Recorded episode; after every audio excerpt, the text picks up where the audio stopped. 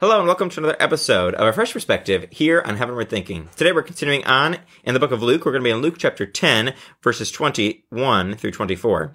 At that time, Jesus, full of joy through the Holy Spirit, said, I praise you, Father, Lord of heaven and earth, because you have hidden these things from the wise and learned and revealed them to little children. Yes, Father, for this is what you are pleased to do. All things have been committed to me by my Father. No one knows who the Son is except the Father, and no one knows who the Father is except the Son, and those to whom the Son chooses to reveal him. Then he turned to his disciples and said privately, Blessed are the eyes that see what you see. For I tell you that many prophets and kings wanted to see what you see, but did not see it, and to hear what you hear, but did not hear it. As we look at this short section, I think there's a lot of things in this section. What can we look at with a fresh perspective? the idea that uh, Christianity is not for the wise. Mm. you you become wise through Christianity, but it, it, Christianity is not a thinking man's thing. I know they just mm. delete, you know, a whole bunch of people are upset right now, right? A bunch of doctors and things like that. But it, the concept is Jesus said over and over, you got to be like a little child, right? Eh, little children have a desire to learn. They have a want to learn. They have an eagerness to learn and they want to experience things and they want to, they want to figure things out they they don't have a I already know everything. No, but they might come across that way sometimes, little kids, right? Like that you can't tell them anything, but they do have this desire to learn. Like that's the that's what we need to come in with. Not that we've already arrived, not that we have it all, not that the smart people got it, right? And and Jesus deliberately says that God hid the things of the kingdom from the wise, mm-hmm. right? Like that, that, that's something that's very, very interesting to me because it's totally counterculture for us today.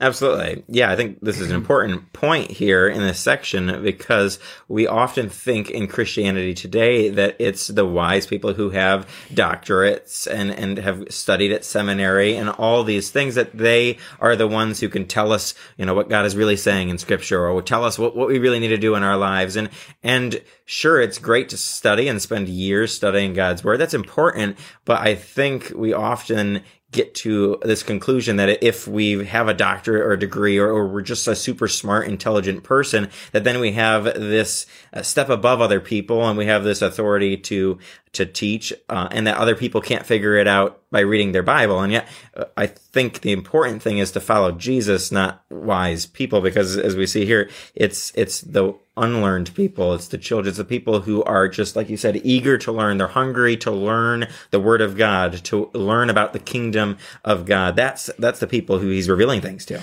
Yeah. When you, when you combine that with the next, you know, a little paragraph, next verse in 22, where he, he talks about the fact that, you know what, nobody knows the Father hmm. except for through the Son and those that the Son chooses to reveal. Well, you know, being learned about the Bible, it's all about being learned about Jesus. So the more that we know about Jesus, Jesus is going to reveal himself to us, then, then we're going to get to know the Father, right? Mm-hmm. It, it's, it's, we, we have no ability to get to the Father other than through Jesus. Uh, it's super important to understand. You don't, you don't get introduced to the Father unless you know Jesus. He's the one that introduces you. He's the one that makes it possible but it only comes through Jesus, not through learnedness, not through, you know, all of these other things. It comes through the fact that do you have a bona fide real relationship with Jesus Christ as defined by him, not defined by me? Mm, absolutely. Another important point. Our whole faith rests on Jesus.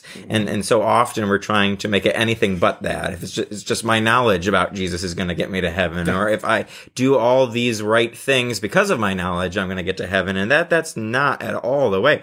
Jesus makes it very clear. No one has seen the Father. So if you want a, a restored relationship with God the Father, no one's seen him other than Jesus. So you need to follow Jesus. And then he's going to reveal to you the Father if he, he chooses here, as, as we see here, it, those to whom the Son chooses to reveal him, it's important for us to be following after Jesus because in no other way are we going to get to the Father. There's there's no other way other than Jesus, and, and yet so often we're trying to discard Jesus and try to do it ourselves because we somehow think that we are learned enough. We somehow think that we're smart enough or, or capable of enough. Yeah, I think I think the the the concept here is there are a lot of smart people who know a lot about the Bible. Some of the, the greatest Bible knowers in the world are atheists. They don't have a relationship with Jesus. They just know about the Bible. They know what the Bible says, how all these different things. Wise people, learned people, right? They can know a lot about things, but not know how to use it. Mm. Right? There, there, there's a lot of military people today especially older military people. They, they know a lot about the military. They know a lot about all this stuff they don't have a clue how to use the equipment, right? But they know a lot about stuff and they know how to deploy them and all of these other things.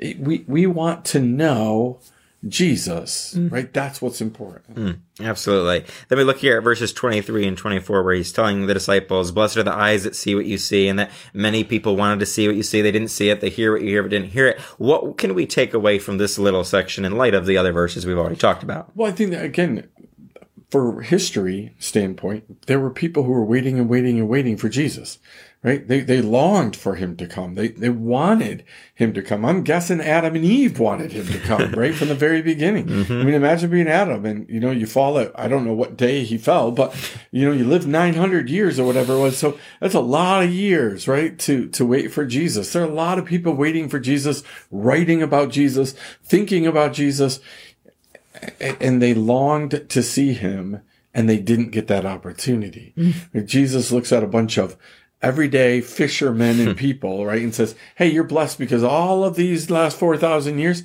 those people were waiting for me and wanted to see me and they didn't get to, but you do. Mm. It's quite the, it, it really is quite the statement on Jesus's part, right? It's a very, um, it's a it's definitely a messiah statement right mm.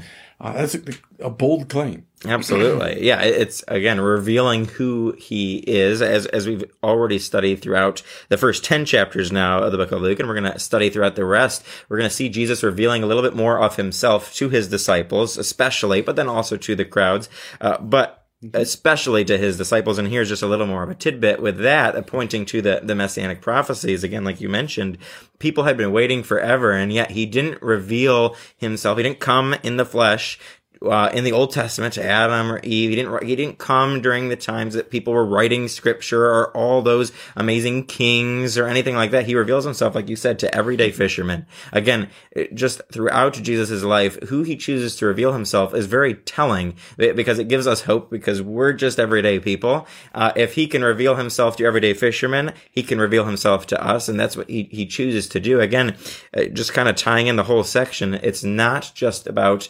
the knowledgeable people. It's not just about the people of high positions. Jesus came for all of us to reveal himself to all of us if we are just humble enough and eager to seek after him like his disciples were, like the, the crowds were here. We want to be truly seeking after Jesus. Yeah, amen. Well, we hope you've been encouraged and challenged by this and that you'll join us next time for another episode of A Fresh Perspective here on Heavenward Thinking.